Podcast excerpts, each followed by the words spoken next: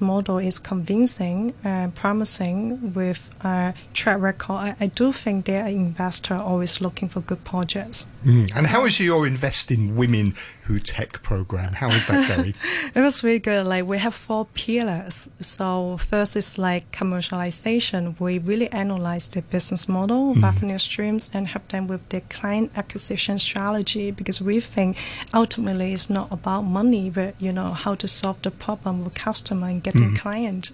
And second is business matching because we believe like you need to talk to your client customer. So we bring together those uh, potential buyer, distributor, and even um, CEO level um, to potentially form partnership with those female founders. And third is financing part. Like I mentioned earlier, we have the cash grant, and if they need financial support, they can come to us for an application. And second, we also help them with the government funding and um, investor pitch. And we have lined up hundreds of investors who are willing to consider women-led business. That's and great. we also have the publicity, which I think is most important in today's business, and they need to get awareness and recognition in, in the KOL media. Uh, yeah. And has COVID 19 changed a lot for entrepreneurs? How, how are things different now for, for entrepreneurs?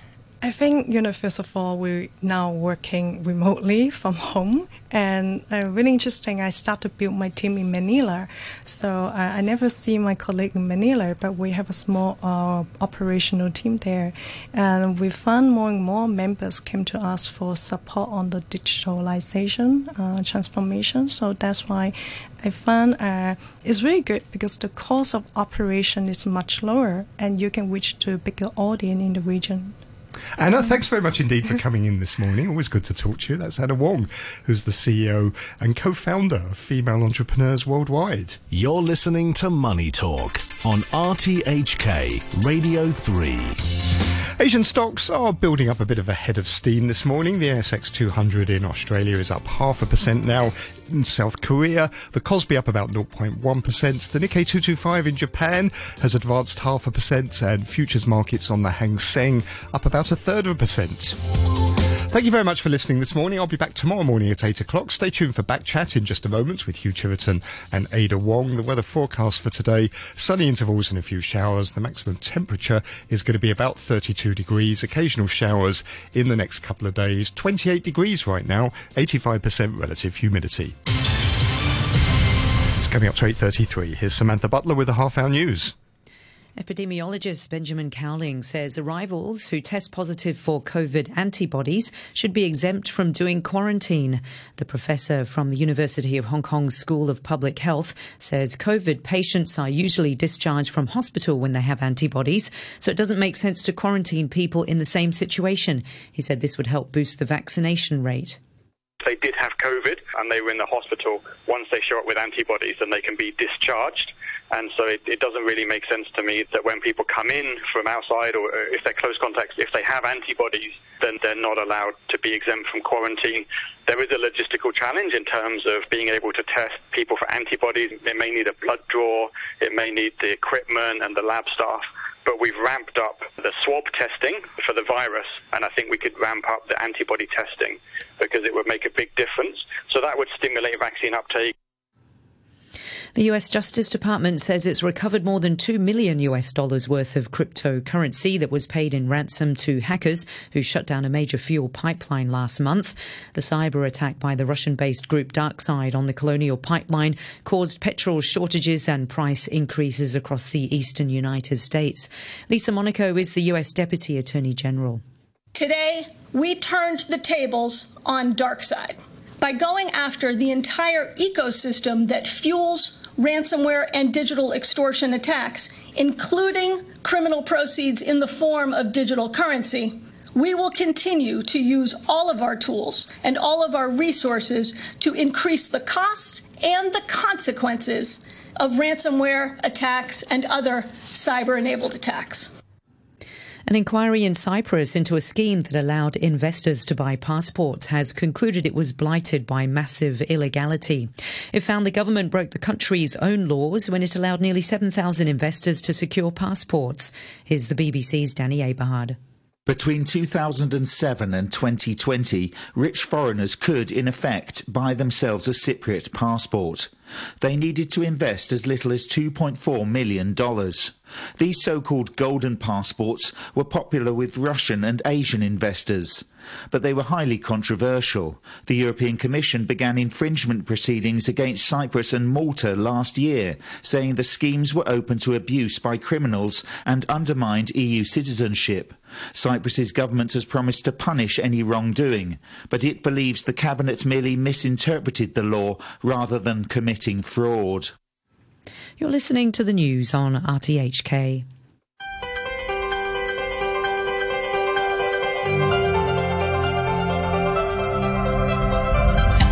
Good morning and welcome to Backchat. I'm Hugh Chiverton, your co-host. Today's Ada Wong. Ada, good morning to you. Good morning, Hugh. Today, UFOs and air pollution. It's reported that a forthcoming US government report on sightings of UFOs has found no evidence of alien activity, with officials telling the media they can't provide a definitive explanation as to what these mysterious objects might be. The Department of Defense said it wanted to improve its understanding of unidentified aerial phenomena, UAPs, and determine whether they pose a threat to national security. And there are reports that Chinese researchers confirmed that sighting reports from across the country are on the rise, but they also think that aliens are unlikely to be responsible. Why is there this rise in reports? Why do governments seem to be taking UFOs or UAPs more seriously these days? If not aliens, are there alternative explanations? Solid light, Russian technology, interdimensional visitations, hacking, bokeh? Let us know your thoughts. You can leave your comments on our Facebook page, Backchat on RTHK Radio 3. You can email us, backchat at rthk.hk, or you can call us, and our number is 233 88266. That's 233 88266. And after 9.15, we're talking about uh, air pollution once again. Last Sunday, air pollution in many parts of Hong Kong reached very high uh, levels despite uh, little traffic. Uh, why was that? We'll be talking to the CEO of the Clean Air Network. That coming up about uh, 9:20 this morning. Uh, just before we get to uh, today's uh, first topic, then there's a comment from Mary responding to yesterday's discussion about legal aid. Mary says Martin clearly believes, as a, a correspondent yesterday, Martin clearly believes if you repeat something often enough, it will be taken as fact. Last Thursday and again yesterday, he submitted almost identical comments that the Pandems have systematically abused legal aid and turned it into a multi-million dollar cottage industry. This is risible. Any lawyer looking to make big bucks would steer well clear of human rights cases. These lawyers can be called out in the middle of the night over the weekend and have to hang around police stations, courts, and remand centres for countless unbillable hours. As Mark Daly pointed out, in many cases they provide their services pro bono. To cover the preliminary work, it can take months to trigger the legal aid mechanism, and it only covers costs from the date of approval. DOJ, in the interim, stacks up its billable hours and other expenses, all the better to intimidate the applicants. Know, that this sector is, as Martin states, dominated by the pandems is because the pro establishment lawyers shun the drudgery and the long wait for recompense. They are engaged in the far more lucrative and less demanding manipulations of the small house policy that allows new territory villagers to cash in on their ding rights via the construction of villas for sale or rent, often to gweilos. In some new territories villages, non-indigenous greatly outnumber locals. Fortunes have been made by these astute practitioners with good connections. Any review committee must Im- examine why DOJ engages so many leading silks when less costly local professionals could handle the prosecution. This would reduce the cost of legal aid, as that department has to be reimbursed when the defendant wins. Taxpayers would not tolerate a less than thorough evaluation of the process. Regina made reference to the small house JR ruling that the two applicants simply don't have any standing to apply for the judicial review, being as they don't have any actual potential interest in any land in the new territories.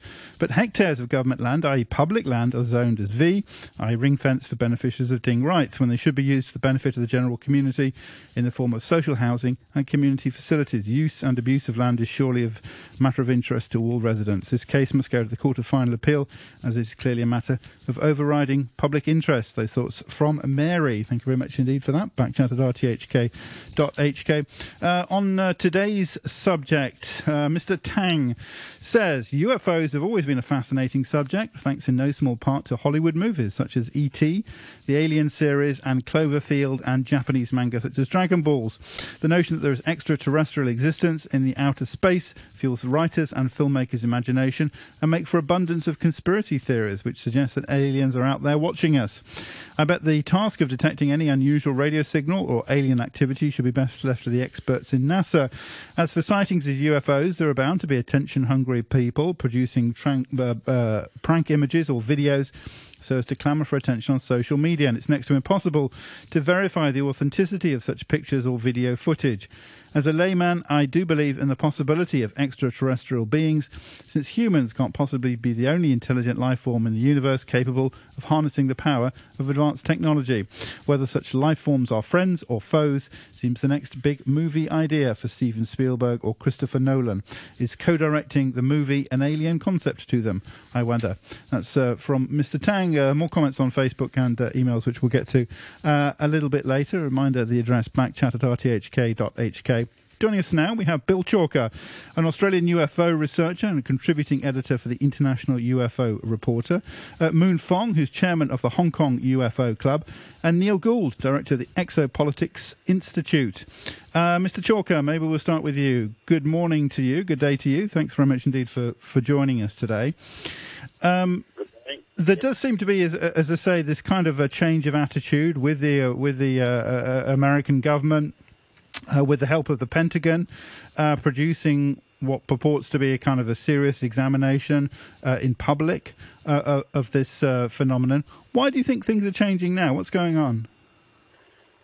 a lot of it seems to be uh, traceable back to the um, the Nimitz case from 2004 off the coast of California, northern Mexico, and um, with the um, Commander Fravor encounter um, with the so-called Tic Tac, and uh, so um, that case, you know, has been widely documented and covered in shows like you know the American 60 Minutes, that kind of thing, and uh, it certainly seemed to be a very striking case. And also, additionally, there's a lot of the um, uh, various uh, videos that obviously most people have seen uh, that has generated a lot of interest and. Um, and, and, certainly has led to this uh, inquiry uh, that the Pentagon's producing and coming out through the uh, Director of National Intelligence. So um, it, it's certainly intriguing times, and uh, it's certainly generated a lot of mainstream media interest for sure.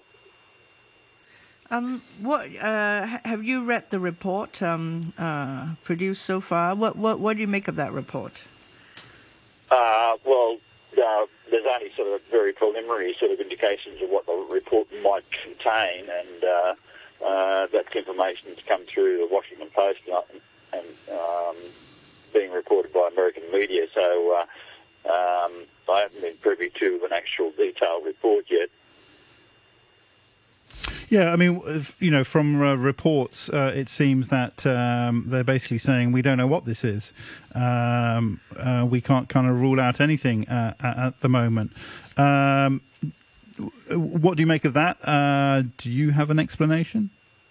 Well, it's um, well, we're basing all this on uh, information that's coming out of the United States at the moment. But mm. what the preliminary indications are that they seem to have ruled out American uh, military sort of testing, that kind of stuff, uh, any sort of new equipment, that kind of stuff. Um, uh, they're not ruling out sort of uh, off-world extraterrestrial or uh, ex- other exotic explanations, but uh, I gather they're still considering explanations such as um, um China, um, Russia, that kind of thing. But it seems to me that uh, that's probably uh, a kind of an, uh, a difficult explanation simply because um, China itself is uh, dealing with uh, similar issues. Um, so uh, it's uh, an interesting kind of um, uh, problem, and uh, I'm looking forward to seeing the full detail of this uh, Pentagon report. Yeah, what what do we know about the the, the uh, Chinese, the official experience in the in the mainland of uh, UFOs? Well, um, it's, it's, a kind of a difficult one to describe, but the um, South China Post has um, uh, reported just recently the um, information that uh, they themselves have had a similar task force for years anyway, and uh, um, they're indicating that perhaps it's not uh, anything off-world, that it's uh, domestic or it's uh, um, sort of aircraft activities, drone activities, that kind of thing. But um, uh, uh, having sort of kept a close watch on what's going on with uh, the UFO um, unidentified aerial phenomena seen in in China, it, it seems to me that um, there's a number of different possibilities that could be going on. Uh, uh, uh, just to see where we stand, do, do, you have an explanation? Do you have a? Uh, can you account for these phenomena? Look, I've been um, researching UFO phenomena uh, uh, for decades. my interest goes back to the late 60s, early 70s, and um, I'm open to all sorts of possibilities. Um, you know, sort of a, a, good fit explanation could be that it's possibly off-world, but uh, the thing that people need to remind uh, themselves of is that it's not just a, an issue that uh, the United States is dealing with. It's not, not an issue that uh, the Chinese are dealing with. It's literally a worldwide problem, and the UFO phenomenon has been reported on a worldwide basis for decades, if not hundreds of years. Okay, well, also with us today is uh, Moon Fong, chairman of the Hong Kong UFO Club. Ms. Fong, good morning to you. Good morning. Hello, good to talk to you again. We, I mean, we spoke some, you know, years ago on, on this topic. Uh, yes, uh, yes. It does seem that there's kind of been a, a change of attitude, at least among sort of uh, at the official level, and perhaps among mainstream media as well, to, towards this uh, this phenomena. Why why do you think things are changing now? Um, to me, this report is not nothing new, nothing mm-hmm. changing. Fact, it is holding things back because it's almost the same conclusion as maybe 80 years ago, like 70 years ago. No progress. You know, it's a, it is, um, it is. Uh, we can we cannot show this is no no definite evidence that it's alien, but also there's no evidence that it is not alien. Well, you can say anything like that for any topic of report. We don't know what it is how can we don't know what it is after 80 years, at least 80 years of research, under counting from Roswell as a, as a benchmark year. Uh, I, I, guess it changed. Sorry, yeah. No, I uh, Moon. Uh, you think that you know this could be just um, you know a government program that is meant to be kept secret because um, most of the time it is the Navy pilots who have reported that they see unexplained aircraft. Do, do you think that could be a very simple answer? Um, also, you know, the the video was was kind of given out um, years ago, and now they try to conclude it like mm, it's alien, but it can be just not alien. It's it, it's a it, it's like a saying nothing conclusion.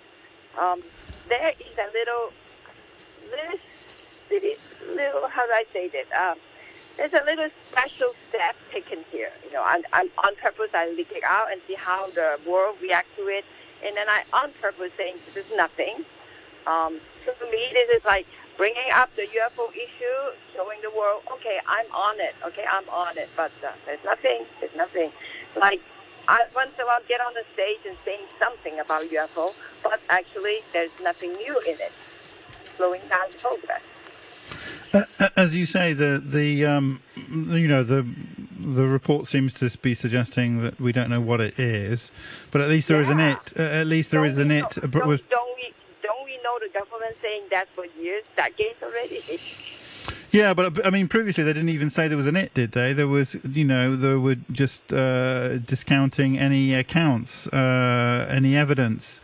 Uh, now, at least they seem to accept that the uh, the evidence is uh, credible in certain, you know, instances, um, even if yeah, it is inexplicable. It, it is. It is trying to trying, uh, trying to claim that it is real alien thing, but uh, I just end up finding out not. No at least they're trying to pose, okay, I'm doing a little progress in my um, attitude or progress in our procedure, trying to say this is real.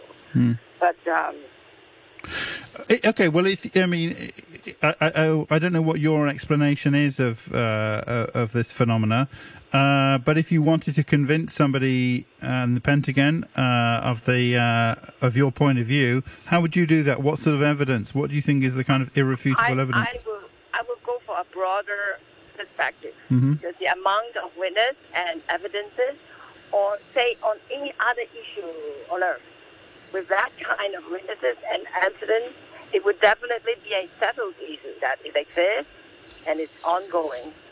But now we see that there's no difference from Project Blue Book's conclusion and many other government smoke, smoke screen project conclusion, which is the same for five, six, seven decades. And you see the conclusion is pretty much like um, uh, I am, me being a little personal, it's full of bureaucratic jargon. It's pacifying. Um, that, the, but at least the government is once in a while trying to mentioning that UFO thing. It seems like UFO, uh, USA government is actually uh, brushing on it. Okay, we're brushing on it. That's all that report is about. Uh, and I asked, yes. Yeah, what, what's your explanation? It's real. And really, we see so many. We see so many of these video footages. Mm-hmm. Uh, it cannot be just explained the way say we don't know, we don't know. It is real. Yeah, but but but it is really. Aliens. Have you? Um, what's, what's, what's, footages. Sure. What what's causing it? Aliens. Aliens from from another. There, from hmm. everywhere, and we have seen so many from the space, from people contacting aliens, people who had in-depth, lifelong connections with aliens who live on Earth. And I, I want to also pose another line of thought that um, uh, if I if I think of everything as there's a saying, okay, everybody I mean the people who, who are into UFO long enough, there's a, they heard about that that um, some big government are trying to pose or laying background uh, for a man-made alien attack soon. I mean, in the in the in the future, a man-made alien attack. So if I think, I always think in different lines, yeah, like a six-head thinking way. Okay, now if if the government, the big governments are posting for this man-made alien attack, what would he do? And I try to look at this, this all these, you know, nothingness report reporting from this angle, and I see that it makes sense. Okay. I will post like that. All right. Well, also, also with us is, is uh, Neil Gould, director of the Exopolitics Institute. Mr. Gould, good morning to you. Good morning. Again, we we spoke uh, a number of years ago, a few right. times, I think, uh, on, on, this topic. Do you sense a, a change in, in, attitude towards? Uh, absolutely, we're in a new co- uh, new node of consciousness. I mean, uh, the governments have been lying since Roswell. They had Pro- Project Sign, which was a basic false flag to investigate UFOs in 48. They did it again with Project Grudge up to 52. Then you remember Project Blue Book till 69, and then they sort of uh, the Robertson panel came out. Uh, uh, it, it, was an effort to uh, demystify UFOs. The Condon Committee through the University of Chicago came out again. CIA in the background, the dirty hand in the background, t- trying to sow confusion. The government said they never looked into UFOs or studied them uh, ever since, and yet. Uh, just recently, with this, this, this new um, initiative of bringing it out into the public, they found out that the government in 2017 that they had been um, studying uh, UFOs uh, with, with uh, 20, $22 million um, from the government uh, since 2007 to 2017. Um, and in fact, those insiders have all come out. Uh, and this is what's causing uh, the damn wall of secrecy to break. people like Lou Elizondo, counter operative, Chris Mellon, the deputy assistant secretary for defense and intelligence, um, they've come out and they are making this whole thing a conversation so that uh, you know, remove the giggle factor, so to speak. Um, they've had uh, various films released and uh, these gun camera images using forward-looking infrared. They show these um, particular five observables which I talk about of these craft, which are a thousand years ahead of anything that anybody on this planet has got. I mean, they've got no visible means of propulsion, no rivets, no lines, no aerofoils, no wings. Uh, these things are seen to accelerate, change direction at uh, 80,000 miles an hour. I mean, it, would crush anybody who was inside them. Uh, there's no sonic boom. They can cloak themselves, and they can move just as fast underwater as uh, out of water, and they're transmedium. So uh, to turn around and say, well, we don't know what these are, it's actually a sign of saying, you know, let's have the conversation now. Let's get it going. This report is not out yet. I don't want to anticipate what it's going to say. uh, because it's only the first step in a process of the release of information that will come through, that will eventually let people realize that whatever these things are, they have a different relationship with space-time than the physics that we understand. Um, what what what do you make of the fact that um, the Chinese People's Liberation Army has also taken an interest in this topic? Um, everybody's they, taken an interest because the reason that everybody's taken an interest is anybody who's got a nuclear power plant in the country, anybody who propels a, a battleship, a warship, or any vehicle with uh, a nuclear um, reactor inside it is is dogged by UFOs. Um, anybody who's, who's who's sort of hosting huge missiles uh, in, in, their country that are capable of causing mass destruction are dogged by these these these objects, and which have been known to turn on the, the, the countdown, if you like, and then switch them off at the last moment. And this has happened to China, it's happened to Europe, it's happened to, uh, to America, it happens to everybody. So everybody is at a stage of, you know, what can we do? Uh, you know, these things, uh, these things are we don't have a predominance over the universe as we thought we have. And now we can't lie to the public because everybody's seeing them themselves in the air. So this whole thing is, at, we're at a whole new node of consciousness where, you know, this conversation has started. They've even hijacked the word UFO to start a new narrative, and they're using the word UAP, which is the, you know, unidentified aerial phenomena. And you'll see more and more and more and more. You'll find this coming out, and you'll find that uh, eventually we will be told that you know that this this uh, beautiful planet of ours isn't the only uh, place in the universe where there isn't uh, some form of intelligence. Not that we're intelligent, but that there's some form of uh, higher intelligence that is operating with impunity in our airspace. Do you, you, do you think that um, there are authorities, um, like the Pentagon or whoever, who know what's going on? That, that they uh, they know the source of this phenomena? Uh, to... of course, then I've studied this professionally, academically for years now, and I'm, I'm an experiencer myself since childhood. Um, if I know, they know, because there are millions of experiences around the world that are in the know. There are plenty of experiences that are actually inside the Pentagon themselves. And if you read all the lore, and you read all about Roswell, when they, they, they they actually retrieved the craft, and they've also just recently admitted this, this new AATIP group that they actually have in their hands debris of, of crashed UFOs. They have it in their hands. So if you have something in your hand, like metamaterials and stuff that cannot be made on this planet, then, I mean, what are we talking about? But even we know, uh, you know who these who these aliens are. You know how how do you think that that would impact, um, for example, geopolitics? Is the whole point. This is why they say we don't know what they are. They're giving everybody a chance to reboot. They're giving the academics a chance to reboot. They're giving the religious institutions a chance to reboot, the social institutions a chance to reboot. I mean, we have to re-evaluate every single aspect. There's no public policy in place to deal with this. So everything has to be reassessed, looked at, and everybody has to be educated slowly. Because if not, the world will suffer from what's called ontological shock. That is, that, that actually means a tremendous shift in the worldview. You know, the things that we take for granted are just constructs. Now, there are many things in our world that are just constructs, and we're going to have to get used to the fact that they are constructs. So religion will have to, you know, modify itself. Science, traveling at the speed of light, all these issues. And, and how will people, how will the public react when they realize, you know, that perhaps we are not in control, our military are not in control. And I'm not saying that these, these, these encounters are hostile at all. No, I don't believe they are, because if they were hostile, they could have wiped us out years ago, while we're busy wiping each other out. So I wouldn't say that they're hostile. Okay, well, we're going to take a we're going to take a break now uh, for the news at uh, nine o'clock in uh, just a moment. Uh, we're talking about UFOs uh, or UAPs uh, this morning. Later, we're going to be talking about air pollution as well. We say goodbye to the moment for to Moon Fong. Thank you very much indeed for joining us, Ms. Fong, chairman of the Hong Kong UFO Club. once again, our email address is backchat at rthk.hk. Comment on our Facebook page as well. Um, let's see. Lucy says they are time traveling superhuman humans from the future. And BS says, Dear Backchat, it's incredible. While I was listening to your program about UFOs, I looked out the window and I saw a log flying past Cloud Cuckoo. That's from uh, BS. Uh, more thoughts uh, for and against uh, coming up after the news uh, at 9. Once again, our email backchat at rthk.hk or call us. And the weather. It's sunny periods forecast for today with one or two showers. Hot once again during the day. Temperatures up to about 32 degrees.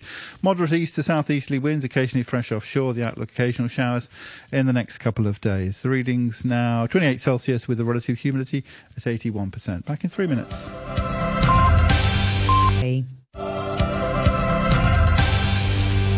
Welcome back, Back Chat on a Tuesday morning with Ada Wong and me, Hugh Chilton. We're talking uh, for the next uh, 15 minutes or so about uh, UFOs. We're going to be talking later about uh, air pollution after uh, very high levels recorded uh, on Sunday. if you want to comment on anything, then you can email backchat at rthk.hk. We'll do our best to read out your comments. or you can call us on 233 88266 if you want to, any, anything you want to say to our guests or to Hong Kong. That's your opportunity, 233 88266 as the number. Uh, still with us now on our conversation on UFOs. Uh, we have Neil Gould, Director of the Exopolitics Institute, and Bill Chalker, UFO researcher and contributing editor for the International UFO Reporter. Once again, that email backchat at rthk.hk. Paul in Tai Po says, Hi Backchat, it's very important to note that the US specifically mentioned that it found no evidence of alien activity in relation to the recent UFO sighting. Throughout recent history, the mainstream media, through movies such as E.T. and Close Encounters, has promoted the idea that unexplained phenomena in the sky are craft containing highly evolved aliens from another world. But the reality is that no UFO has ever been recorded passing from outer to inner space, meaning that these objects are man made within inner space or are appearing through some kind of interdimensional means. So, why has Hollywood spent so much money on trying to convince us that strange objects in the sky are space travelers? And more importantly, if it's true and aliens do appear and first make contact to us with us, will they have to go through three weeks quarantine in a hotel and be forced to wear masks? That's uh, from uh, Paul uh, on uh, Facebook. Uh, Dan says it seems clear that UFOs are the cause of uh, air pollution. Bruce says, "Can satire be patriotic? Don't hear too much about one country, two systems anymore. Just patriotic." Uh, or not. Uh, Matthew says, I have raised concerns for the past few weeks about Backchat increasingly avoiding sensitive topics which are important to the Hong Kong people who fund the program. These have been repeatedly scoffed at and dismissed by the host. And today we're discussing UFOs in the United States. Seriously, Backchat, can you explain to listeners why you have chosen this obscure, non Hong Kong related topic for today's programme over the many obviously more important stories relevant to our lives here. Any chance you will invite RTHK senior management onto the programme to discuss the cancellation of RTHK's letter to Hong Kong later in the week? If not, why not? No time to fit it in among other hot topics like COVID again and Meghan and Harry's choice of baby names, etc., etc., etc.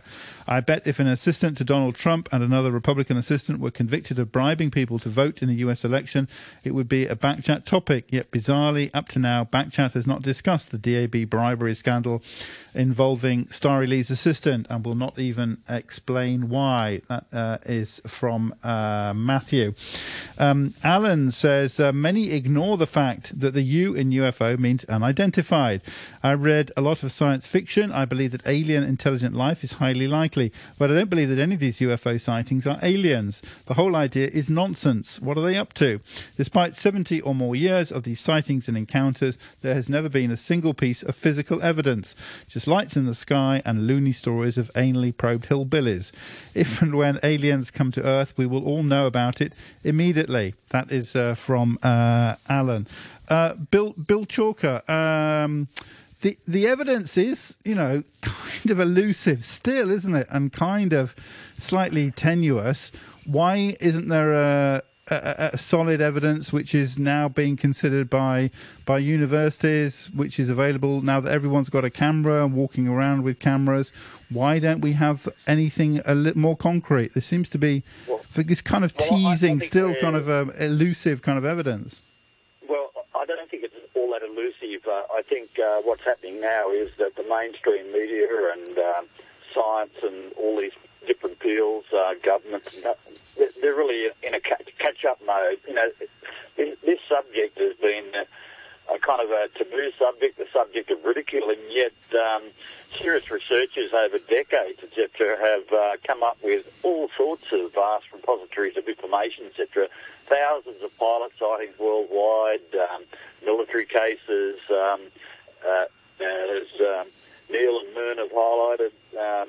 Um, thousands of people, millions of people around the world have had uh, UFO sightings, etc. And uh, what's really happening now is that it's sort of a tremendous sort of catch-up um, situation going on, and the people are starting to realise that there's something of merit here to look at, uh, something that's real, and uh, it's uh, a long time overdue, and um, that's um, one good thing with regard to this um, Pentagon report. You know, uh, that it's starting a, a, mainstream debate, and suddenly this uh, ridicule factor seems to have fallen off uh, big time, and mainstream media is playing catch up.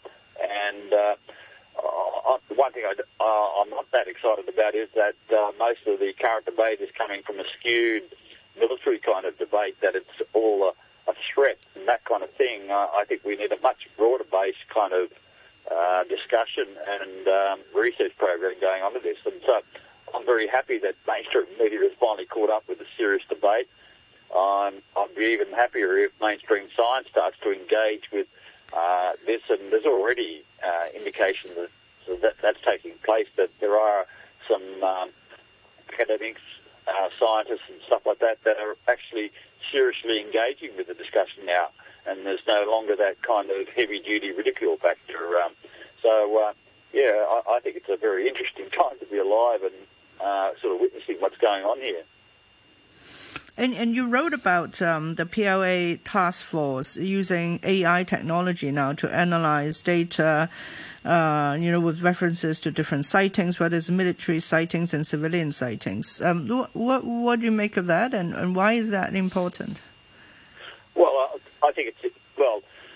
I can't really speak for the Chinese government. I'm just sort of uh, looking at the reports I've been monitoring. it. I think as I think you and I met in uh, Dalian in China back in 2005, 2006, um, uh, when you um, came across with uh, Stanton Friedman uh, for the UFO conference there it, it's it's um, a kind of a, a, worldwide phenomenon that's been ongoing, and uh, the Chinese government obviously have been monitoring it. Um, the public report that's been coming out at the moment sort of uh, seems to be still anchored in the fact that it's probably prosaic kind of uh, things like uh, uh, military incursions by foreign powers, that kind of thing. The same kind of, um, uh, I guess, engagement that the, the American government is, is having as well. But uh, it goes way beyond that, um, and people are starting to realise that there's a a worldwide UFO phenomenon. It's not just one country or two countries or two major world powers that are experiencing this.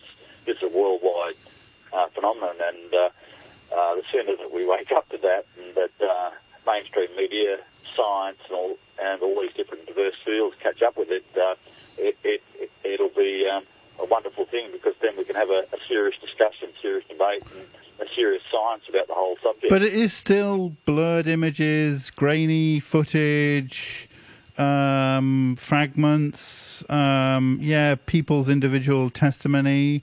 Uh, where's the, the concrete evidence that scientists would be able to get their teeth into? Uh, there's, there's, vast amounts of data. If science wants to seriously engage with this subject, it's about, uh, you know, um, there's a lot of things that they can latch on to. Um, for example, I remember back in the um, the 80s, I spent time with Dr. Richard Haines, a, retired NASA scientist. Uh, he had amassed a database of just pilot sightings uh, worldwide, and it was a massive database.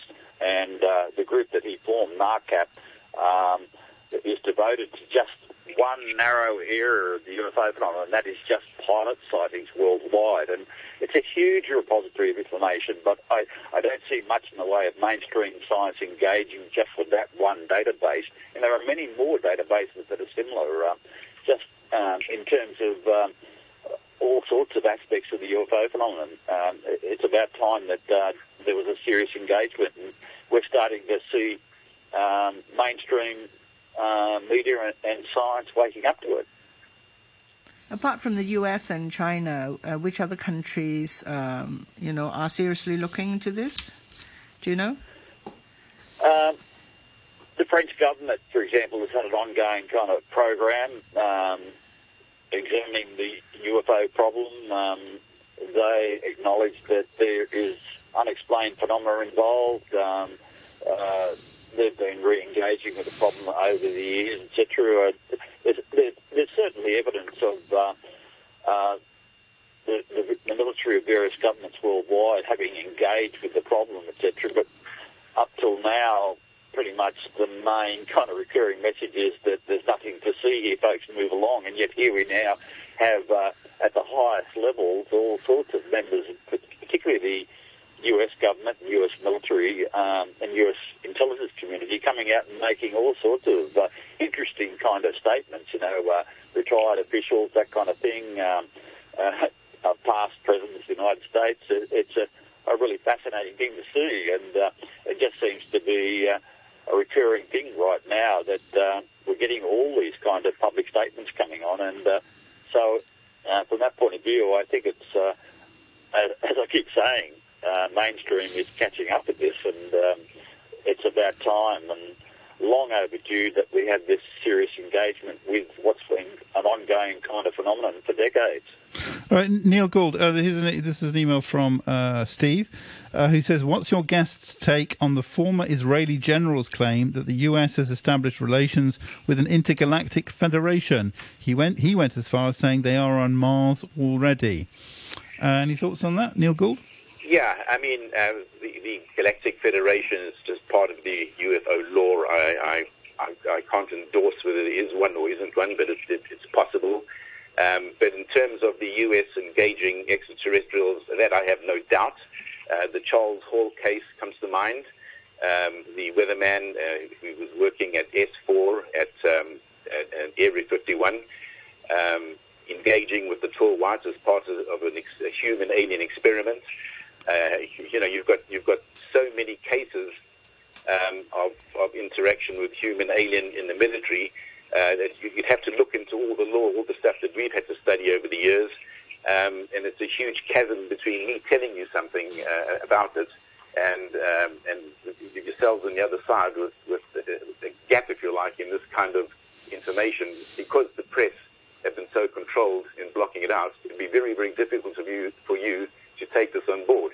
So when the Israeli guy uh, mentions about this contact, everybody knows about it because in military circles it's very, very important because every single thing that the military can get hold of, they will try to weaponize. They will try to uh, take the best parts of it and use it for uh, for military purposes. I mean, even remote viewing, for example, remote viewing.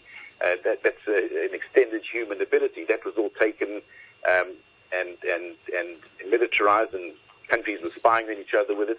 And the, the whole point about the secrecy with, with the, the, the whole UFO situation is because, you know, there is so much technology to be gained, and there have been technology transfers going on between human and alien, and this does take place in America. And the, the Israeli guy slipped up when he told everybody. It's an absolute fact. Uh, again, uh, where is the evidence? Where is the picture? Where is the video? Where is the, an object that can be studied? Uh, you say the media, you know, are whatever, well, negligent, complicit. Um, I, I, think yeah. I'd like to jump in there because um, you need to go perhaps and have a look at a, a report that I think in on my blog page. Uh, the Scientific Coalition for UAP, UAP Research um, has released, and did this a, a couple of years ago, um, a, a highly detailed study of just that one case of the Nimitz. Now, they, they didn't have access to the full range of sensory uh, instrumented data mm. on that case, and with the small amount of material that they had, um, scientists and others cooperating with the SCU group um, were able to uh, develop a, a highly detailed scientific study that confirmed that the accelerations alone involved in that one case of the Nimitz, um, the Tic Tacs case with Commander Fravor's um, encounter, involved accelerations and manoeuvres that were way beyond what uh, we seem to have here in any sort of Earth-based technology. It, it sort of pointed towards um, probably any, more than any single case um, that we're dealing with some sort of exotic origin here, and uh, that's what encourages me that we're getting a serious scientific debate going on, and more and more um, scientists are recognising this fact that there is material to engage with, there is data to engage with, there's, there's uh, scientific style information that's accessible. Uh, all that's required is the, uh, I guess, the courage, the uh, the focus, the resources, and the time to examine it, and that's already starting. It's it's it's been um, uh, a really interesting thing to see just to the formation of the SCU group itself. Um, and, and it, I think it's a very good example of what science can potentially do uh, if there's a serious engagement with this subject. Okay, well, uh, Bill Chalker, many thanks for, for joining us. Pat, in an email, says to any UFOs listening in, if you are looking to beam up any examples of earthling political leaders, please make a beeline for Hong Kong. That is uh, from Pat. And uh, Will Smith uh, it's uh, nice to get an email from you, Will. Thanks. Uh, Will says, uh, listening to this, I honestly wish the aliens would come take me now. This torturous experience has got to be worse than the dreaded anal probe. Who's on tomorrow's back chat? A couple of flat earthers or the folk that believe Obama and Clinton are shape shifting paedophilic lizards? I guess there's not much happening in Hong Kong right now, so you need to fill the hour somehow. Sorry about that, uh, Will. Uh, and many thanks to our guest this morning, to Neil Gould, Director of Exopolitics Institute, and Bill Chalker, UFO researcher and contributing editor for the International UFO Reporter. Also, watch this space because uh, I think when the report uh, comes out, there's going to be an interesting reaction uh, in uh, many places. Uh, many thanks to you. Backchat at rthk.hk once again. our email address, if you want to comment on any issue, perhaps what we're going to be talking about now. Patrick Fung, who's the CEO of uh, Clean Air Network um, joins us. You might have noticed on Sunday there was a, a sudden uh, spike uh, in air pollution, with uh, uh air pollution in many parts of Hong Kong reaching very high levels uh, because of smog moving in from the uh, Pearl River Delta. There was a, a Sunday, and with no local traffic or local activity in particular. the Air Quality Health Index, which is on 1 to 10, reached levels between 8 and 10 at all of the EPDs uh, air quality monitoring stations. Uh, Patrick Fung, uh, good morning to you. Morning, Jude. Hi, thank many thanks for, for joining us. So, what was the cause? Why did why did that happen on Sunday, kind of out of the blue like that? Well, um, I think the regional um, air pollutants uh, is one of the uh, factors. The other factors including um, those uh, pollutants emitted within Hong Kong territory. So we understand that the weather condition is actually not the root cause. Uh, we believe the root causes are including um, the ship emission. So we do have a very busy um, ship um, container vessel um, activity uh, on the Hong Kong waters. And we believe that in the urban areas, there are still a high level of uh, roadside air pollution emitted by vehicular traffic. So those are the root causes. The weather condition just um, exacerbate or worsen situation. Um, but Patrick, I I did notice that on Sunday that um, you know the skies were brownish, um, but it's Sunday. Um, you know, hardly there's hardly any traffic or work workers, and also in the Pearl River Delta, I guess it's Sunday as well, and you know people people are not really working full steam. So why why did this happen? You know, two days ago. Yeah, um, guess uh, the situation actually emerged since um, late afternoon of the Saturday.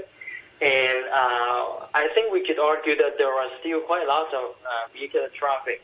Uh, although there are no uh, school, but there are still a lot of businesses we see in Hong Kong.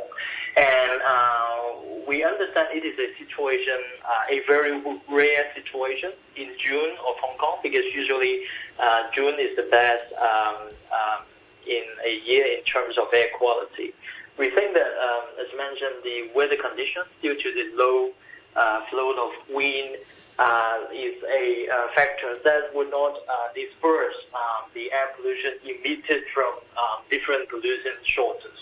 So those pollutant sources, I think, uh, are accumulated within Hong Kong territory. So they're not um, emitted only on Saturday and on Sunday, but uh, they might be uh, formed, um, might be 24 or 48 hours in advance, but due to the low wind, uh, low speed of wind, so um, the pollutants were not able to be dispersed. So this is um, uh, how we see it. Right. But other than uh, this past Sunday, uh, uh, you know, I've noticed that well from a layperson that uh, we we now have uh, more blue sky days, and um, and the air is actually. Um, it feels a little bit better since, in particular, since the onset of COVID, since the early 2020s. Um, you know, a lot of the cities and um, areas, Pearl River Delta, uh, have been locked down and um, it, it, seems that the air quality is better. Do, do you see that at all, or is that not correct? Um, yes, indeed, uh, it's correct. I think uh, since the beginning of uh, the COVID, we've experienced a uh, lower vehicular traffic, and especially in urban areas, uh, we experience a improvement of air quality, um, despite the fact that we are still um, way above, I mean, worse than the WHO uh, recommended safe level. But indeed, uh, and over the past few years, we have a improvement of air quality for around 30%. So there's a, a, significant improvement. When you say an improvement of 30%, 30% of what? Reduction in, in what? Uh, there's an improvement uh, in terms of, for example, uh, particulate matter and the nitrogen dioxide at the roadside and at the ambient level and uh, we're talking about uh, the annual um, concentration. And this situation happened in most um, stations in Hong Kong. Uh, we're talking also on uh, from 2013 to 2020. So over last seven years, we do see a improvement uh, of air quality in general. But um, the experience we have uh, over the weekend, um, we still we are still experiencing things. Uh, I think there are a, a dozen of uh, occasions like that throughout a year, and on each occasion it lasts for typically 48 hours to 72 hours. Uh, what's behind that improvement then that you mentioned in uh, you know particulates and, and, and roadside readings? Is it, is it better engines? Is it just to do with the quality of uh, the motors on the streets? yes, indeed So there are emission control measures conducted by the government, uh, for example, to phase out the commercial diesel vehicles. Those are the trucks and lorries. And uh, we have a scheme to uh, gradually um, phase out the um, old uh, franchise bus as well. And then on the shipping emission side, uh, Hong Kong is the first uh, Asian city uh, to mandate fuel switch at berth, so switch to cleaner fuel when they're at berth and in Hong Kong water. So these are the uh, policy measures we see, uh, which was good uh, to reduce um, air pollution level in Hong Kong. But uh, again, there are a lot more to do uh, in order to achieve uh, some of the recommendations by the WHO. We are still 60% to 75%. Um, there's still a gap of um, uh, 60 to 75 percent, depends on different air pollutants, uh, from now to the WHO recommended safe level.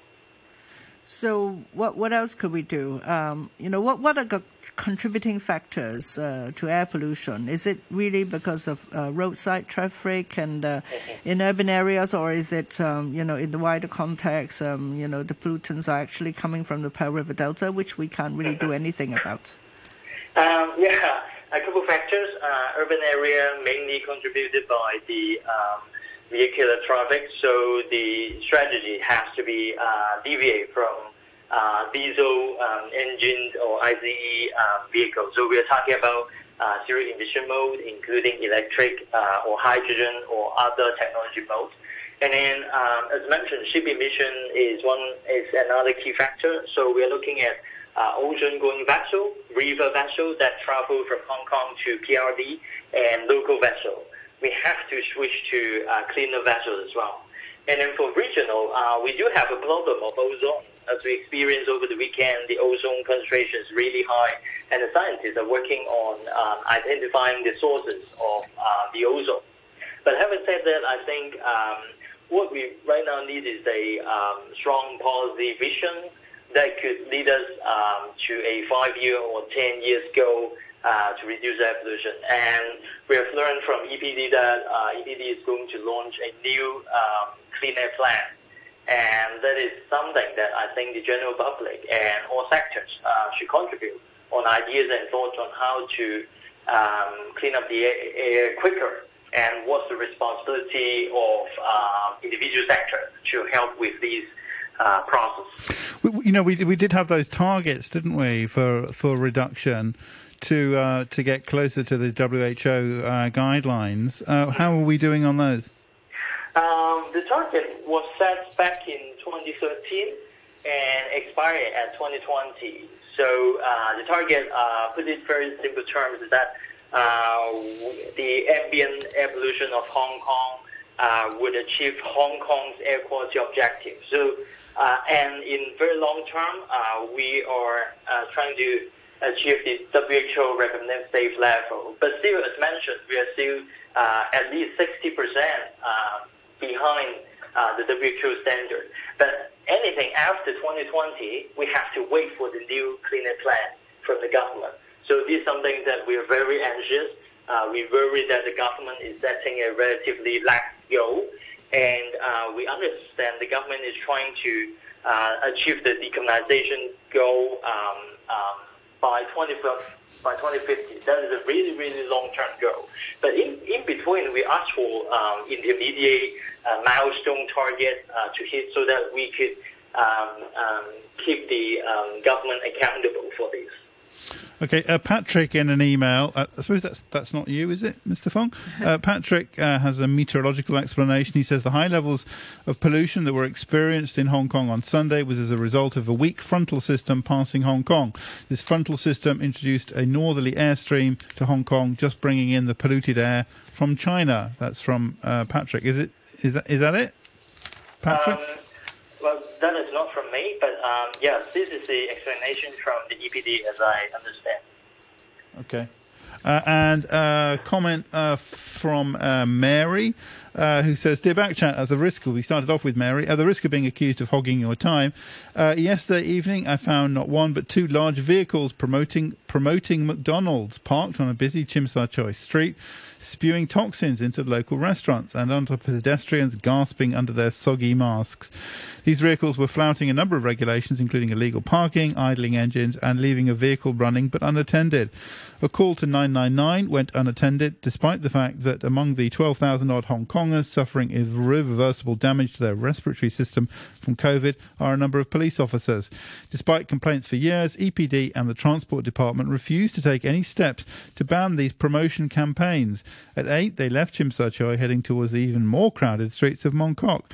It's time that concerned citizens avoid using services that pollutes our streets. That comes uh, from Mary. Uh, Patrick Fung, are you aware of those sort of promotional vehicles um, parked on the streets? It's gone. Uh, some of yep. the promotion vehicle uh, run by um, heavy diesel vehicles, so they are using um, diesel as well. So uh, I agree this is part of the uh, pollution that worsen the air quality uh, at the urban area. But uh, as the um, government uh, the government scheme is uh, trying to phase out the um, uh, heavy diesel vehicle, I think gradually this situation will be improved. There are other situations though, including um, the idling engine and there's lack of uh, enforcement. But when we talk about uh, engine ordinance, it is a two-fledged uh, ordinance that there are so many exemption areas. Uh, for example, under uh, high temperature, um, these uh, ordinances uh, would not be enforced. And uh, underneath this uh, uh, broader context, I believe uh, a uh, layman person, a general public would feel that the government is not uh, doing their best uh, to uh, reduce the air pollution we experience on the roadside. And this is exact, exactly what we have uh, experienced over the past uh, years when we talk to uh, uh, the community on various subjects. So not only these, there are also pollution emitted by the restaurants. There are also secondhand smoking. All these uh, pollution sources uh, are categorized as others by the EPD. And um, there's no uh, clear mechanism how the EPD or the government authority is going to handle these other um, um, pollution sources. So this is something that I think uh, the government should uh, work harder on. Okay, well, Patrick Fung, many thanks for joining us, CEO of the uh, Clean Air Network. Uh, many thanks, Ada. Many thanks to you. Uh, one more email from uh, Matthew, who says, What a waste of 45 plus minutes. Uh, the so-called expert gets is on UFOs. Uh, don't even know anything about the topic. Train wreck. More like listening to a midnight to dawn wacko talkback segment than quality backchat radio. Would prefer to listen to Call and Mike for 45 minutes. Well, we'll, we'll set that up for tomorrow, Matthew. Thanks very much indeed for uh, all your calls and uh, comments. The weather before we go sunny periods and one or two showers. Hot during the day, maximum temperature about 32 degrees, and the outlook occasional showers forecast in the next couple of days. 29 Celsius at the moment. The relative humidity is at 79%. Results of the Primary One Central allocation will be sent to parents by post using door-to-door delivery service. Parents may also receive the results via SMS. If you made your choices of schools in January, you will receive the Primary One registration form on June 2nd or 3rd. Follow the information attached to the form to register your child with the allocated school. If you have not received the form by June 4th, please call the Education Bureau at 2832 7700. 9.33, the news now with Samantha Butler. Epidemiologist Benjamin Cowling says people who test positive for COVID antibodies should be exempt from doing quarantine. The professor from the University of Hong Kong School of Public Health says COVID patients are usually discharged from hospital when they have antibodies, so it doesn't make sense to quarantine people in the same situation. National Security Police have prosecuted a 17 year old man and a 45 year old woman on suspicion of publishing and distributing a seditious publication. The force said the two were charged under the Crimes Ordinance. And the Wall Street Journal says a report on the origins of COVID 19 by a US government laboratory concluded that claims of the virus leaking from a lab in Wuhan are plausible and deserve further investigation. The study was prepared in May last year. I'll have more news at 10 o'clock. Stand by for the brew. Uh, sociology prof from the University. Set and costume designer, great interpreter of Beethoven. And our oh so shy, quiet and retiring doggy council co-founder of Rockefeller Records. Hello. This is really for adults, it's not really for kids. Yeah, well, it's fun, you know. Decipher what's happening behind the myth. Good morning. In-depth interviews and also observations. Absolutely no way. On your radio and live online, this is The Morning Brew. Good morning. Welcome to Morning Brew with me, Phil Whelan. A big thank you to James Ross for pushing the buttons yesterday. So let's get on with it. At 10.10 today, we're going